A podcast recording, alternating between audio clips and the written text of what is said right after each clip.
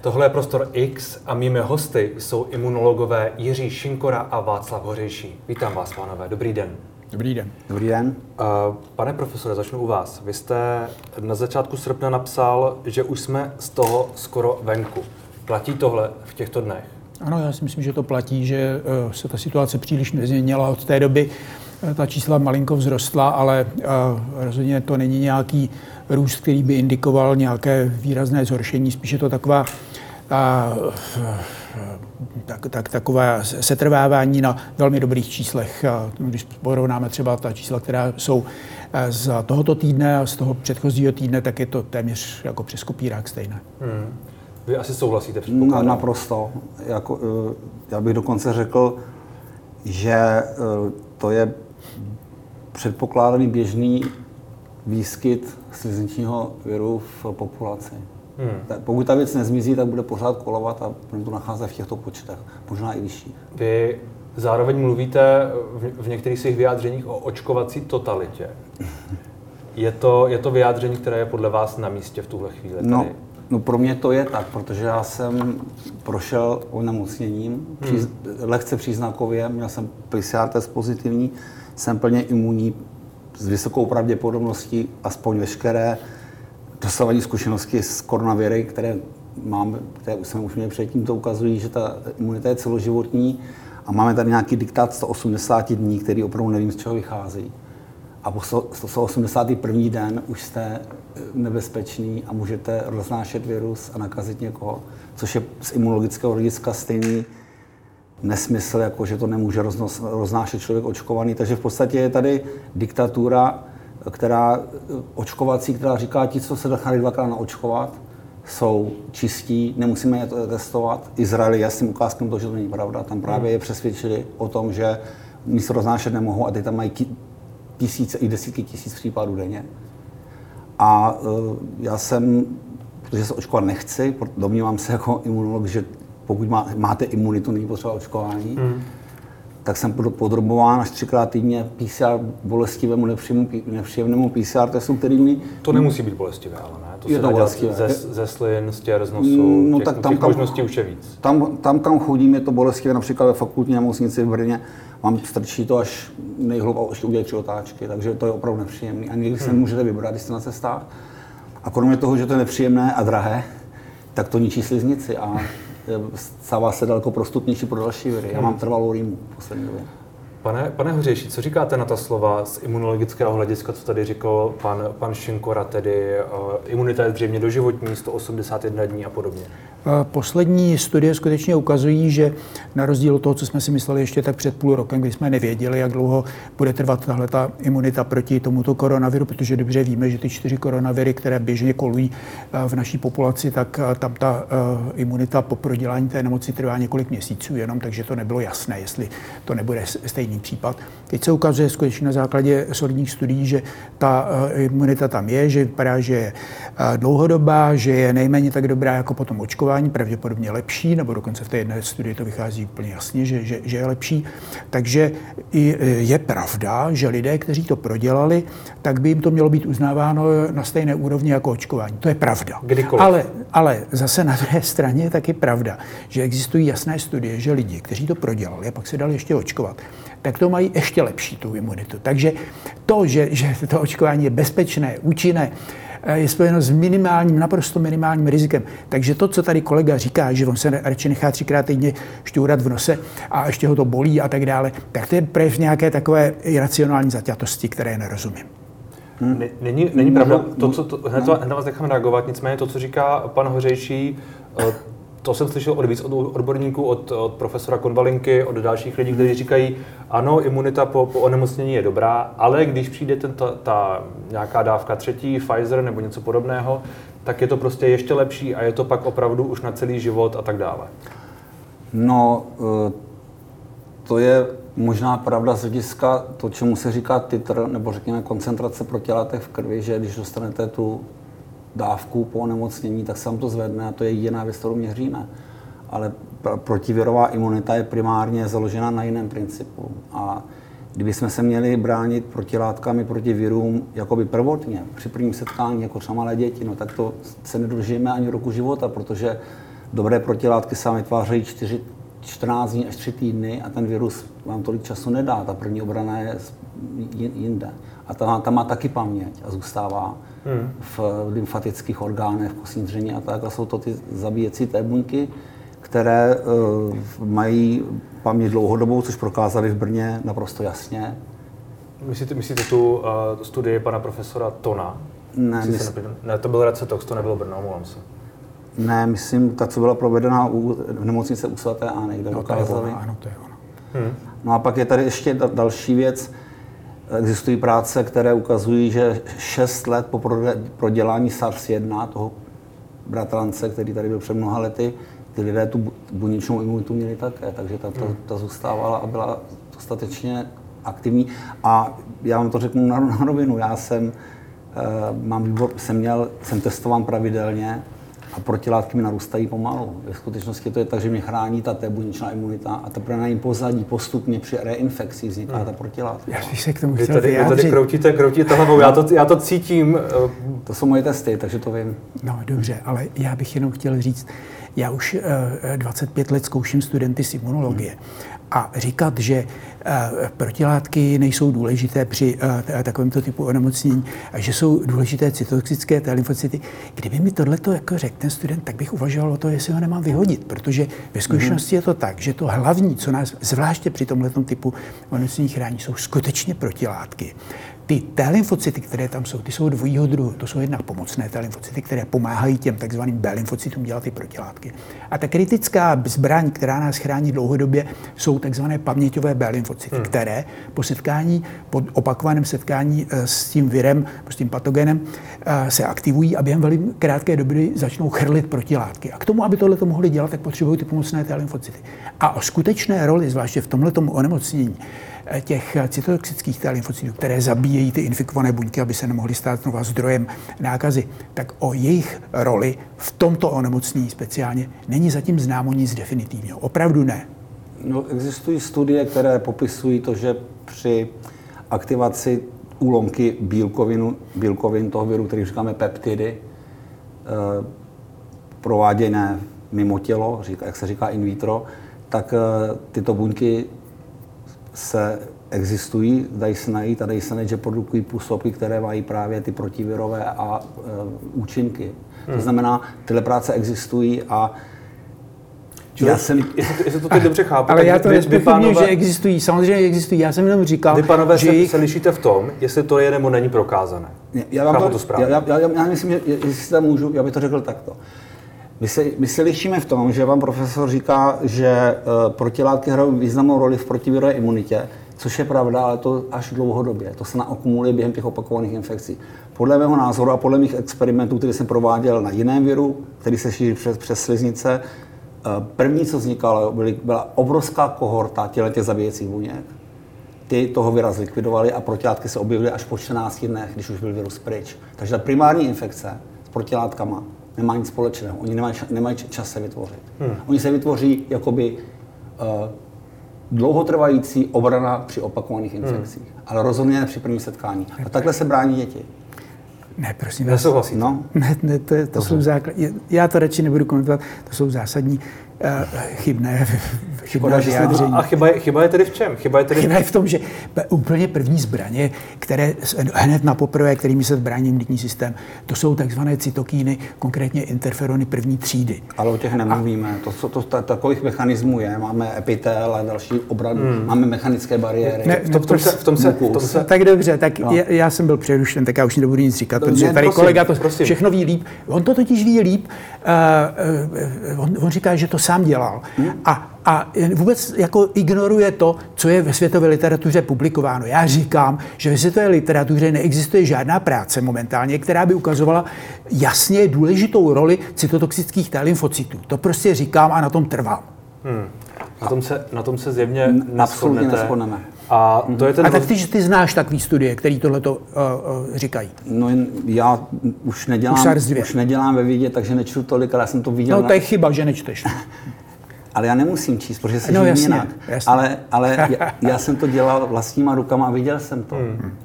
Vy jste to zmínil už v tom duelu na začátku. z koronaviru se stal už takzvaný endemický koronavirus, je prakticky všude. Já si myslím, že už nejsou ohniska. Hmm. To znamená, že teď se bavíme ne o tom, jak jsme promoření a jak jsme proočkovaní, ale jak se chová ten virus. Chápu to správně? No já myslím, že... Nebo to spolu souvisí. Tady se asi shodneme, my jsme... Náma ta takzvaná britská varianta, nebo ta alfa, jestli se to myslím jmenuje, prošla takovou intenzitou díky tomu, jak se tady to řídila, neřídila ta epidemie, že nás to vysloveně smetlo. Já jsem na okresu Náchod, ta pamatuju, jak jsme se rozsvítili do červena. V naší ulici všichni byli nemocní, byli infikovaní. Většina byla bezpříznakově, ale u nás, kdo šel na PCR test, tam byl pozitivní, nemocnice byla přeplněná, tam prostě tomu nešlo uniknout. Ať jste dělal, co jste dělal. Pak jsme se vybělili a jsme bílí. My jsme krásná ukázka regionu, kde ten virus se zařádil v jedné variantě. A protože přirozená imunita nám udělá imunitu nejen proti tomu spike proteinu, tomu výběžku, ale proti celému viru, proti všem jeho bílkovinám, tak jakákoliv varianta ji nemůže uniknout. Protože jedna mutace, dvě mutace, tři mutace nevyředí svou imunitu. Tohle to, co říká teď pan Šinkora, tedy, že přirozená imunita z... Přirozeně získaná imunita je lepší v uvozovkách než očkování, to je něco, co vy neříkáte a říkáte pravý opak. Vy říkáte... Ne. Já jsem říkal hned na samém začátku, že nové studie skutečně ukazují, na rozdíl od toho, co jsme si ještě před půl rokem, co nebylo dokázáno, takže jsme nevěděli, jestli to nebude chovat tak jako ty dosavadní hodné koronaviry, které tady máme, tak teďko víme, že je to potvrzené solidními studiemi, že opravdu ta imunita, která je získána pro dělání té nemoci, je skutečně lepší než očkování. Ale zásadně důležité je, že tak jako třeba zrovna konkrétně ta iniciativa, která si říká poněkud absurdně zdravé fórum, já jim říkám nezdravé fórum, tak ty právě kritizovali to, že se má umožnit tomu viru, aby co nejvíc prostě řádil v té populaci, protože takhle se nejlíp promoříme, získáme tu imunitu a tak dále. No a tady kolega, to mě docela překvapilo, že řekl, že to, že byla neřízená ta epidemie, takže to vedlo k tomu, že zkrátka to tam takhle v tom Náchodě bylo. Takže to je samozřejmě pravda. Ale tady je jeden zásadní rozdíl mezi očkováním a tím, čemu se tady někteří říkají přirozená imunita, získání přirozené imunity. To je těch 30 000 mrtvých, který tady byli. Takže při tom očkování je 0 mrtvých a při tom získávání takzvané, sice lepší, ale přesto téhleté imunity, i přes ta nasazená opatření, tady bylo víc než 30 000 mrtvých. Kdybychom postupovali podle návodu zdravého fóra, tak bych tady bylo něco mezi 60 a 100 000 mrtvými. Takže to si musíme tohleto rozmyslet, jako jestli samozřejmě, že u každého takového onemocnění je vždycky politické rozhodnutí, jak se bude postupovat, jestli se mají přijmout taková opatření, která nás ekonomicky poškodí a kde je ta hranice, kde už se to opravdu má jako s tím zacházet tak jako s něčím celospolečensky škodlivým, takovým, které by mohlo způsobit třeba zhroucení zdravotnictví, tak jak tohle to bylo.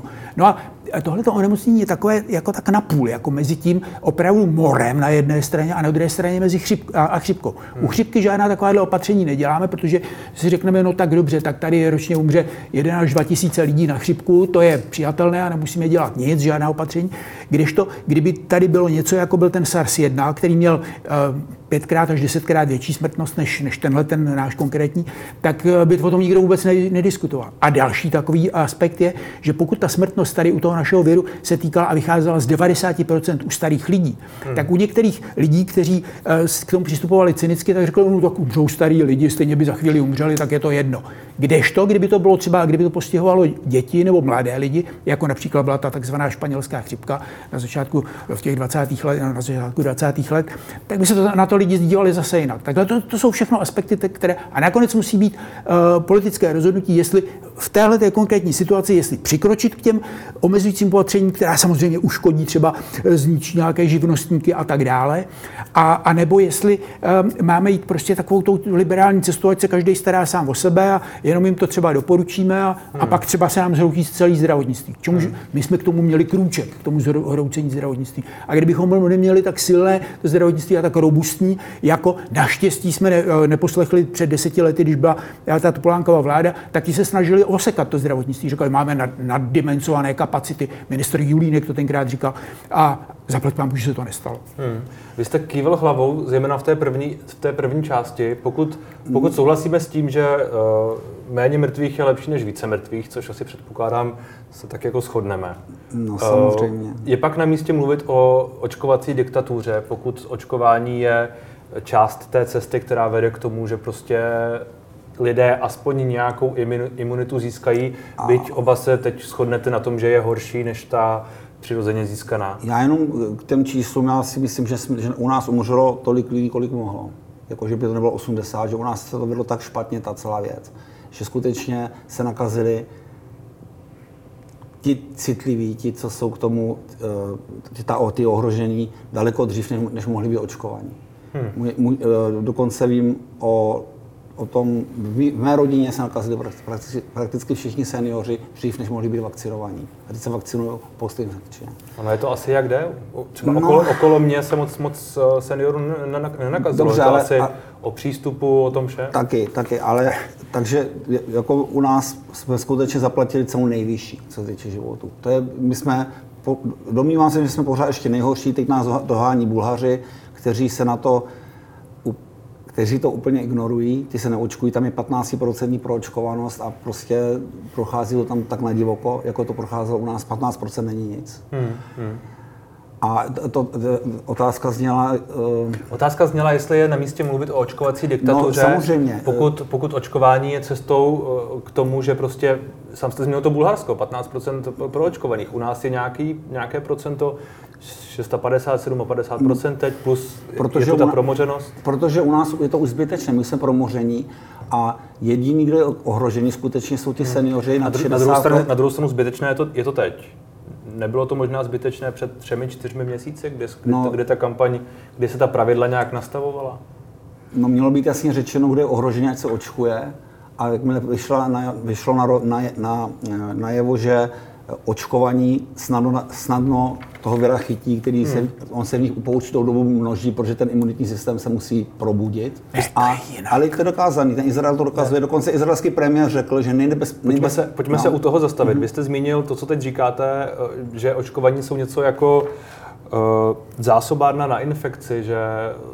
Oni jsou nebezpeční tím, že si myslí, že nemůžou nikoho nakazit. Že v těch slizničných a tak dále místech se jim ten virus množí. To byla hypotéza. To byla vaše hypotéza, kterou jsem ale četl, která byla poměrně hodně sdílená a že oni si myslí, že tedy nejsou infekční a tím ten virus šíří. Z vašeho pohledu je taková možnost na místě, taková hypotéza? Ano, to je pravda, dokonce asi pravda, že to tak je. A zase je to věc, o které jsme před několika měsíci nevěděli. My jsme opravdu si mysleli, že to bude tak, že očkovaní lidé, a skutečně nějakou dobu tomu tak bylo, dokud tady se nevyskytla varianta Delta, že očkovaní lidé budou jenom minimálně infikováni tím virem, ten virus, že se dostane jen na tu nosní sliznici, prostě do horního dýchacího traktu, a nedostane se dál do těch plic a dalších orgánů, kde způsobuje opravdu ta vážná onemocnění. No a tímhletím způsobem, že vlastně bude i možno dosáhnout toho, čemu se říká kolektivní imunita. To znamená, že ten virus potom, když bude velký počet lidí, 80% lidí bude očkovaných, tak ti všichni budou vlastně už nebudou významně šířit ten virus jako do těch zbývajících 20% a budeme v pohodě. Když to ta varianta Delta, ta je taková, že se pomnoží daleko víc a prostě ta virová nálož toho člověka, který je s ní infikovaný, je daleko větší. A to, že infikuje daleko víc ty sliznice, ty nosní sliznice u těch očkovaných lidí, ačkoliv jim vůbec nic není, oni prostě žádné onemocnění nepociťují, tak mohou být zdrojem a skutečně sice trochu méně než neočkovaní lidé, ale přesto jako významně můžou být zdrojem té infekce a šíří to do toho svého okolí. A tohle to je vlastně tak jako paradoxně, to znamená, že toho učebnicového stavu kolektivní imunity vlastně za téhle situace nelze dosáhnout. A tím spíš je důležité, aby lidi, kteří nejsou chráněni ani tím, že to prodělali, ani tím, že jsou očkováni, tak aby se dali očkovat, aby si zajistili to, že na to neumřou.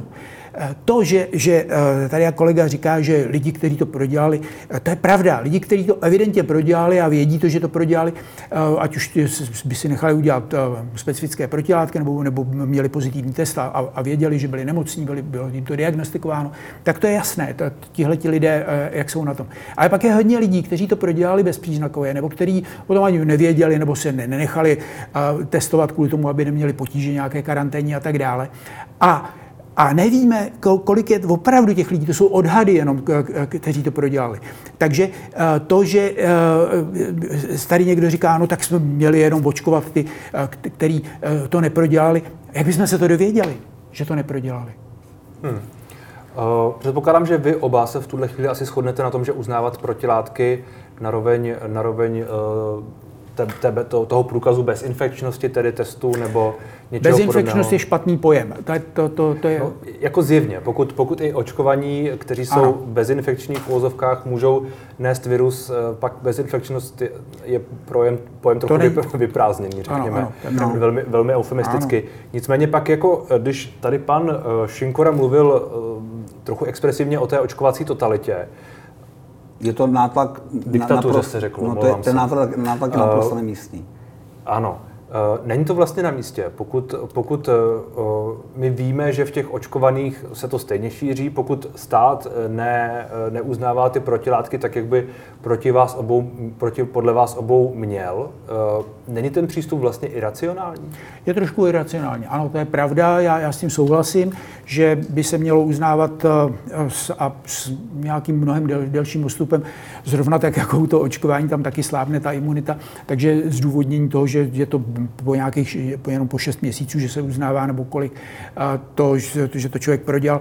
Já bych to prodloužil v podstatě neomezeně do té doby, než by se ukázalo, že je to nějaký problém, že mezi touhletou populací se to šíří, protože a to též platí o těch očkovaných lidech, tam to evidentně klesají ty protilátky, ale neklesají jiné ty zbraně imunitního systému. Ty už tady dříve zmíněné paměťové B lymfocyty hlavně, takže ty tam pořád jsou a zatím to vypadá všechno dobře, jakože u obou těchto lidí, od těch, co to prodělali, i co jsou očkovaní, tak jsou chráněni dobře a zatím s tím žádný velký problém nebude. Je to spíš tak, že to, že se teď třeba vyzývá k tomu, aby byla 3. dávka u těch očkovaných lidí, na 3. dávku jsem se chtěl zeptat. Ano. A nebo 1. dávka u těch, kteří to prodělali, to je spíš jenom opravdu proto, aby se to ještě posílilo, takže a není to nějak ani povinné zatím, takže já si myslím, že rozumní lidé by se neměli nechat 3krát týdně radši bolestivě šťourat v nose a radši si nechat píchnout tu 1 dávku, protože už tím, že jsou to třeba odborníci, kteří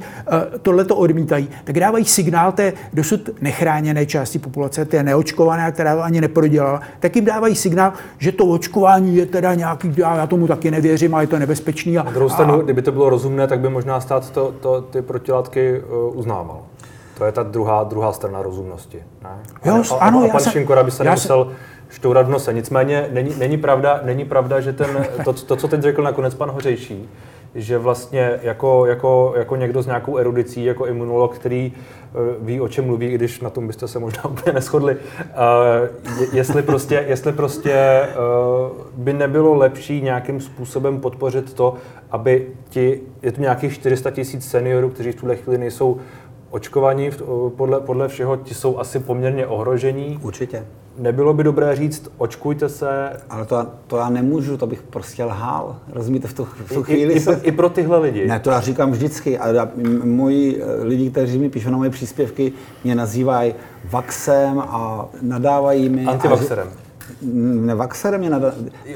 Dokonce mi píšou, proč nás, seniory, selektivně nutíš očkování. Já říkám, no protože vy jste ti, pro který ta vakcina byla udělaná primárně. A já jsem nikdy napsal, že někdo, komu je nad 60, ale to je taková ta hranice. Nikdo, řekněme, kdo je starší a bojí se toho a ví, že to neprodělal, no tak proč by se neměl očkovat? Jako to bylo první, co bych udělal. Na druhou stranu ta delta varianta má přece horší průběhy u všech věkových kohort. To není jenom o tom, že to odnesou ti staří nebo obézní, nebo já nevím, lidé z nádory, ale že není, je pravda, že pořád nejdeme do desítek procent, nebo nejdeme někam jako na vysoká čísla, ale i u lidí, kteří jsou třicátníci, čtyřicátníci, objevují se takové ty zprávy z některých nemocnic, z Británie, z Ameriky a tak dále. Ano, pane Hoříží. Ale ano, přesně takhle, tak jak to říkáte, to není tak, že tihleti lidé jsou v pohodě a že ty, když to dostanou, tak se nic nestane. Tam je to jenom tak, že u těch starých je ta smrtnost přibližně 5%.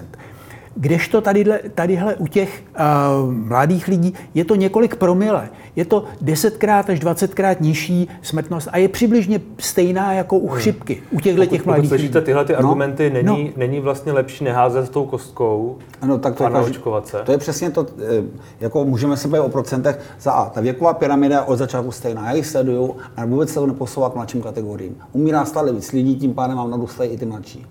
Jo, ale nemění se poměr mezi třeba zemřelými na 85 let a třeba třicátníky. Ale když žijeme, jsme příčetní, žijeme ve státě, kde máme právo se rozhodnout, tak je to otázka o tom, aby ty informace přišly. Informace chodí od Vaška, ode mě, nezhodneme se v něčem, když se shodneme, pak chodí ještě od lidí, já tady fakt nechci jmenovat lidi, kterým straší a nazývají děti toxickým odpadem a podobně. Pak se objeví i tyhle informace. Ale já nevidím z vlády a jejich poradců, někoho, kdo by vysvětlil, o co se děje. Tady se nikdo o to ani nepokusil. Opravdu, já jsem neviděl jedinou věc, kromě spotu, kde lidé různého postavení vzdělání říkal, naočkujte se, bude nám blaze. A neslyšel jsem nikdy, jak je to nebezpečné, komu to škodí. Ne, možná jak to? Ne. Že je nebezpečný očkování, říkáš? Ne, no, virus. To... Jak je nebezpečný virus? Jak je nebezpečný virus? Aspoň ale tak se to myslel. Že je nebezpečný virus. Hned vám dám slovo, pane Hoříží. No. Na druhou stranu, to, co předtím zmínil pan Hoříží, když mluvil o zdravém fóru a o těchto věcech, není pravda, že ta polarizace té debaty, vy sám říkáte, že se na spoustě věcí shodnete, na něčem se neshodnete a tak to asi má vlastně spousta odborníků, že se vlastně na spoustě věcí shodne a pak tam jsou ty jednotlivé věci, jestli očkování pro všechny nebo jenom pro někoho, jestli protilátky uznávat všem nebo jenom někomu, rozumíte, jestli testovat, netestovat, vlastně jako jestli tahle ta polarizace těch názorů, pak já nevím, jestli pak může Adam Vojtěch přijít s nějakou vysvětlovací kampaní, která by zabrala na tuhletu jako polarizovanou názorovou scénu. No musí, je ministr zdravotnictví. Co myslíte? Ale já myslím, že to by člověk musel být úplně hluchý a slepý, aby mohl říkat, že se veřejnosti nedostávají informace o tom. Dostávají se různé informace. Ale z těch oficiálních krůj, od těch epidemiologů, z ministerstva zdravotnictví jednoznačná zpráva od samého začátku je, je to nebezpečná nemoc, je potřeba, dokud nebylo to očkování, tak je potřeba udělat ta omezující opatření, aby se zabránilo těm nejhorším důsledkům. A jakmile se objevila možnost očkovat, tak jednoznačně se říká, ano, očkujte se, chráníte se tím a hotovo. A to úplně stačí. Jako proč potřebuje veřejnost vědět ještě nějaké detaily o tom, jestli pro tuhle tu skupinu je to důležitější nebo ne. I tam se to říkalo, že které jsou nejrizikovější skupiny. To přece snad každý ví. A potom, když jako odborníci dokonce začnou říkat, že oni sami se nebudou očkovat, protože to je přece jenom nějak nebezpečné, nebo co. To nebezpečí, které vyplývá z toho očkování, i pro ty méně rizikové skupiny je pořád řádově 100krát menší, než nebezpečí z toho, že to ten 30-tník nebo 40-tník dostane a v 1 až 2 případech z 1000 umře. Ale to mluvíme o lidech, kteří to neprodělali. Ano. Tady to prodělali pravděpodobně jako prodělala většina. Ano, správně. A já teď mluvím o těch... to vědí. Já mluvím teď o těch lidech, kteří to neprodělali a na základě toho, že některý lidi říkají tohleto, že já jsem to prodělal a proto se už nebudu očkovat, protože by tím nějak utrpěl, tak tím říkají zprávu těm lidem, že přece jenom to očkování je nebezpečné. To teda vyvozuješ věci, které jsem nikdy neřekl.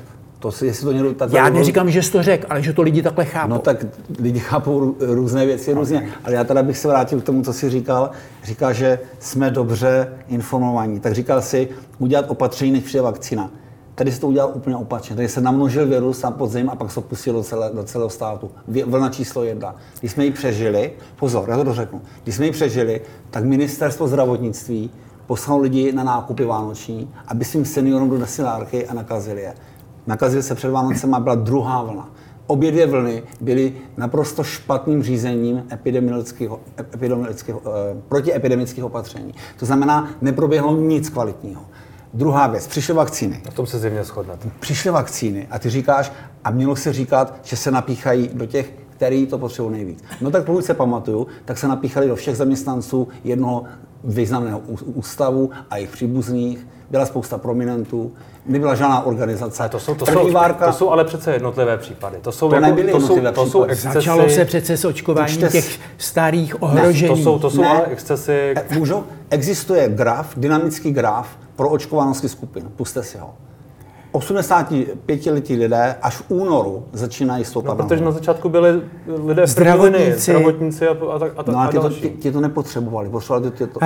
Primárně život... Ty byli vystaveni tomu viru daleko častěji. A mohli to šířit mezi ty nemocní. Ale byli obalení totálně. Prosím vás, ti, co byli ohroženi, byli ti staří v těch domovech. Tam měli ty první vakcíny.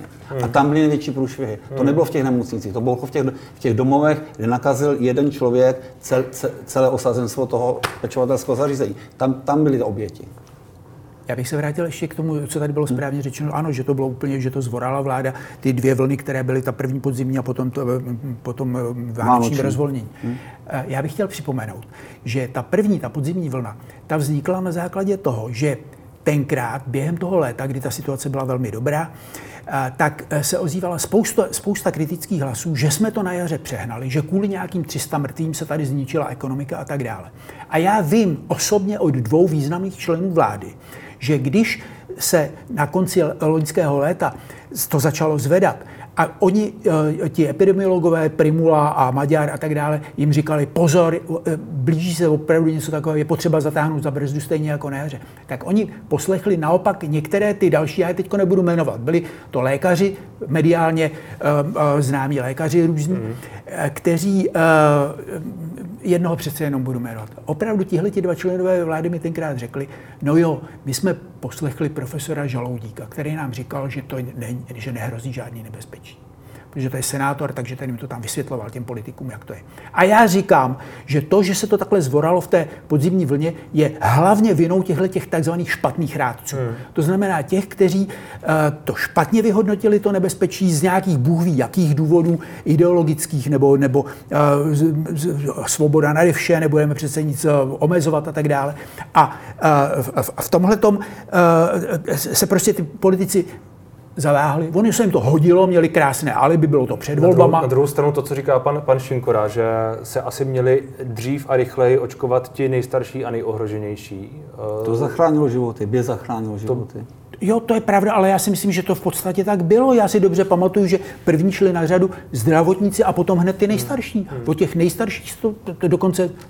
Vím prostě, že to tak je, to si přece pamatuju. Ale ten graf říká něco jiného. Ti lidé, které pan Hoříží zmiňuje, kteří měli vliv loni v oprázdninách, ho mají do jisté míry i teď.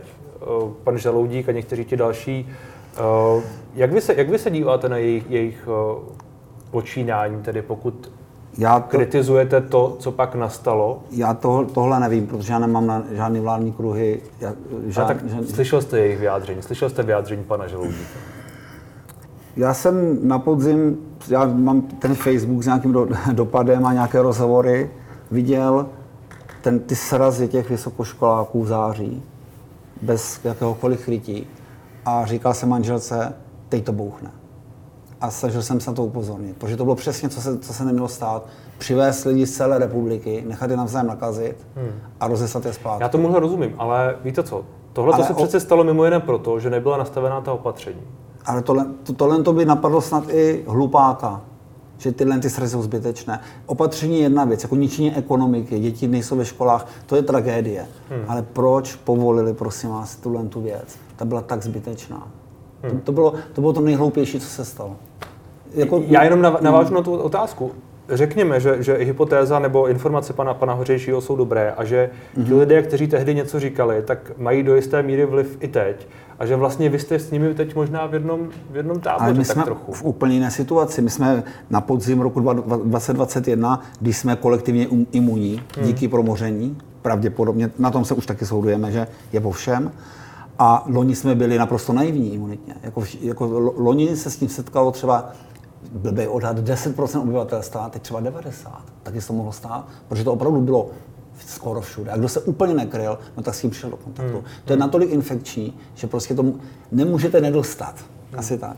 Vy jste zmínil to, že některé děti jsou, nebo že někdo označuje děti za toxický odpad. To je takové to expresivní vyjádření, které já jsem taky zaznamenal, už přesně nevím od koho, nicméně je teď hodně používáno, řekněme, v argumentaci proti očkování dětí. Je očkování dětí něco, co vy byste doporučil, něco, co vy byste spíš zavrhnul?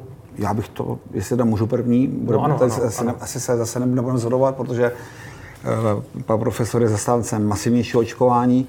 Já jsem zastáncem toho, že vnitrosvalové očkování proti slizničnímu viru, a to už víme, ho neodstraní z kontaktu s námi. Dětem to nevadí, až na výjimky.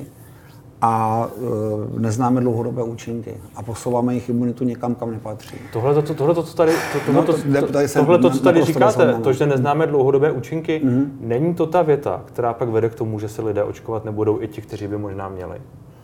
No tak dlouhodobé účinky pro někomu, komu je 80 let, jako já myslím třeba v desetiletích. Jako co se stane s tou populací, co se stane s tím virem. Ty teda věříš těm nesmyslům internetovým, o té neplodnosti, o tom čipování a já nevím co? Tak o jakých dlouhodobých důsledcích jaké mluvíš? Jaké dlouhodobé důsledky myslíte? Mluvím o tom, že my očkujeme poprvé v historii proti typickému slizničnímu viru, který u dětí až na 4 výjimky smrtelné a několik málo vážnějších případů neproniká do těla, žije tam, on není dobyvatel, on je cestovatel. On prostě z vás nakazí, vy se s ním vypořádáte jako dítě, dáte ho dalšímu dítěti a takhle kvůli dál. Hele, Vašku, jak žijí další 4 koronaviry? Jsme proti nim kolektivně imunní nebo nejsme? Ale já bych chtěl připomenout, že dětská obrna je slizniční patogen, který se dostává přes sliznice. Přes sliznice se dostává přes sliznice. A přesto jako tvrdit tady, že tyhle ty vakcíny, které nejsou, ano, to je pravda, nejsou slizniční, pracuje se teprve na jejich vývoji a nejsou dostatečně dobré zatím, ale říkat, že prostě jsou skoro k ničemu. To myslím, pan Šinkora neřekl, že se k ničemu. Já si myslím, že u dětí rizik. A já bych se vyjádřil tady k těm dětem teda.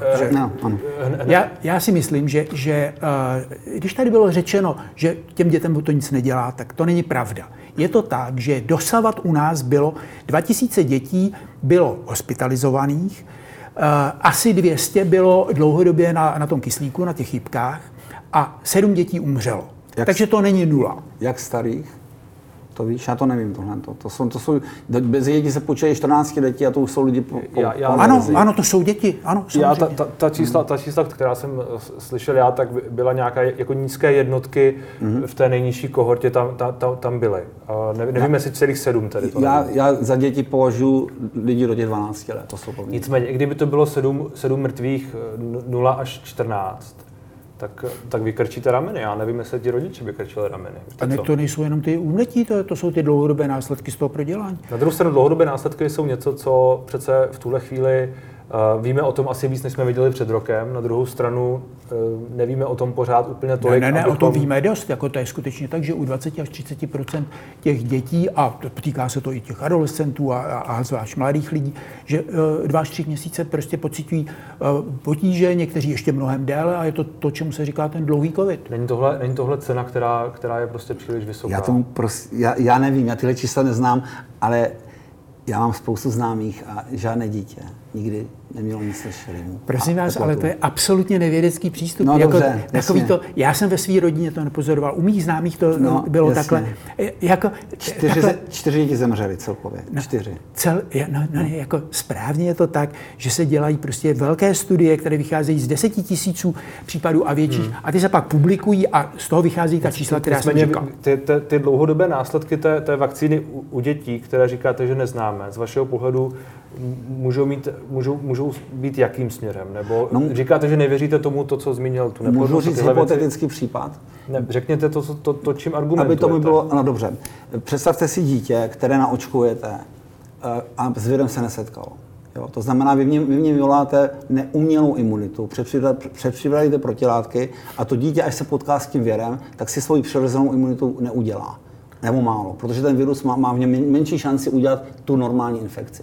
A teď se jmenuji, že přijde smrtící varianta. Všechny děti, které se s tím virem nebyly očkované, setkaly, mají imunitu proti celému koronaviru. To znamená, ta smrtící varianta, opravdu smrtící, nejenom jako víc infekční, budou mít imunitu nějakou. A to dítě, které je očkované, začíná od začátku. To je hypotéza, čistá hypotéza, ale vyloučit ji nemůžeme. A takových věcí je víc. Tohle je něco, co možná zní relativně logicky. A ne, to jsou jako opravdu hypotézy vycucaný z prstu. Jako to jako jestli se má... Ale přece to je možnost. Počkejte. Ne, já se omlouvám. Je taková věc teoreticky možná? Ne, jako pokud by to bylo tak tohle to zase vyznělo tak, že dobře, jakékoliv očkování vlastně vylučuje to, že to dítě dostane třeba tu dětskou obrnu. A kdyby dostalo tu dětskou obrnu, tak bude mít lepší imunitu, než když je očkovaný. Tak proč vlastně to děláme, to očkování? Ale dětská obrna je jiná nemoc, než SARS-CoV-2. To byste se divil. Dětská obrna má smrtnost asi tak 20krát nižší, než je SARS-2. V celkové populaci. Není to koronavirus, nemůžeme srovnovat prostě... Ale to je virus, který vyvolává nebezpečné onemocnění. Já bych chtěl připomenout, že u nás se povinně očkuje proti 9 takzvaným dětským nemocem a očkují se malé děti, kojenci a batolata proti tomuhletomu. A nikde nebylo pozorováno, že u těchto očkování, a přitom to jsou vakcíny, které jsou mnohem méně sofistikované než ty moderní nové, které jsou ošetřeny, takže je to všechno čistější a není tam možnost těch kontaminujících nějakých třeba látek z výroby vakcín a tak dále. Tak v tomhletom případě nejsou žádné známé dlouhodobé po 10-20 letech nebo co nějaké důsledky a teď najednou my budeme říkat, že se toho obáváme. A poslední point takový je ten, že když se rozhodujeme o tom, jestli třeba u těch malých dětí se má očkovat nebo ne, tak jak víme, tak zatím je to schváleno pro děti od 12 let a schválili to po řádném vyhodnocení toho, co se ví, těch klinických studií, to vyhodnotili, schválili instituce, které jsou k tomu určené, mezinárodní instituce, americká, evropská a tak dále. A v nejbližší době, během několika měsíců do konce roku, se dá očekávat, že podobné studie nebo výsledky jejich budou známy i pro ty malé děti, od těch 5 let do těch 12 let. A jestliže tyhle ty lidi, praví odborníci skutečně, kteří jsou k tomu určeni, dospějou k závěru, že to je opravdu, a srovnají ty benefity a ta rizika, no tak já nemám žádný důvod to zpochybňovat. Prostě na základě toho, že řeknu, já jsem ve svém okolí nic takového neviděl, tak se tomu nebudu řídit. No samozřejmě jako klinické studie vakcín neprobíhají jeden rok, to jsou dlouhodobé procesy. A když si vememe, já myslím, že tam se hodně argumentuje tím, že v tuhle chvíli byly zrychlené spíš jako administrativní kroky a podobně a že třeba to, že v tuhle chvíli už je, myslím, že vakcína Pfizer-BioNTech schválená ne tou předběžnou, ale tou normální procedurou, může znamenat, že to prostě prošlo dostatečnou. No nemohlo to projít dostatečnou, protože ty vakcíny tak dlouho neexistují. Jako když se vyvíjí vakcína proti ebole, tak se to testuje prostě roky a ne půl roku. A je tady ještě jedna věc. To není pravda, zrovna u eboly to bylo právě udělané takhle rychle. Dobře, možná se uvedl špatný případ, protože ebola byla epidemie, no a nepoužila se nakonec. A jako vakcíny se jako testují skutečně dlouhodobě, ne jako v tom nechvátu. Ta vakcína nebyla uvolněna jako regulérní vakcína. Abychom skončili dobře. Na něčem, na čem se, pánové, shodnete. Tato vlna, která v tuhle chvíli tady nějakým způsobem je z vašeho pohledu ta poslední? Můžu se mýlit, ale podle mého názoru je po všem. Pane Hoříží. Ano, já bych s tím souhlasil s jednou možná jedinou výjimkou. Mohlo by se stát, že se nám tady objeví nějaká nová varianta, která já říkám omega, na kterou nebudou platit ty protilátky a jiné paměťové zbraně imunitního systému, které byly vyvolány buď to očkováním, nebo proděláním té nemoci. No a to bychom potom museli začít od samého začátku. To asi taky připouštím. Ne, já se domnívám, že přijde omega, tak ti lidé, kteří infekcí prošli, budou chráněni. Protože to bude, tyto viry nemutují jako chřipka, že se celé převléknou, oni mutují takzvaně bodově. A změna jednoho místa, nebo dvou nebo tří míst nemůže vyřadit z akce celou komplexní bohatou imunitu namířenou proti všem částem toho viru. To znamená, napadené buňky budou likvidovány tím, co si ten systém bude pamatovat. Ale ta obrana tady v tom případě není založená na tom, že jsou likvidovány napadené buňky, ale je založená na tom, aby tam byly účinné protilátky, které zablokují ten virus, aby je nemohli nakazit ty typ. Ale vždyť ty protilátky jsou systémové a na povrch ani nejdou. Ale jak to, že nejdou? Samozřejmě ty nevíš, že v plicních sklípcích funguje IgG, který přestupuje tam je zásadní rozdíl v situaci na epitelu plicních sklípků a horního traktu dýchacího, kde jsou potřeba slizniční IgA. Ano, pane Šinkoro. Já to nebudu komentovat. Já vím, že systémové vakcíny nechrání sliznice, to je všechno. Dobře. Proto se snažíme ty slizniční vakcíny vyvinout. Nicméně doufáme, že tedy tak omega radši nepřijde. Na tom se shodneme, že věříme, že tomu tak nebude. Ano. Výborně. Děkuji vám, pánové, za velmi zajímavý rozhovor. Díky. Taky děkuji. Díky.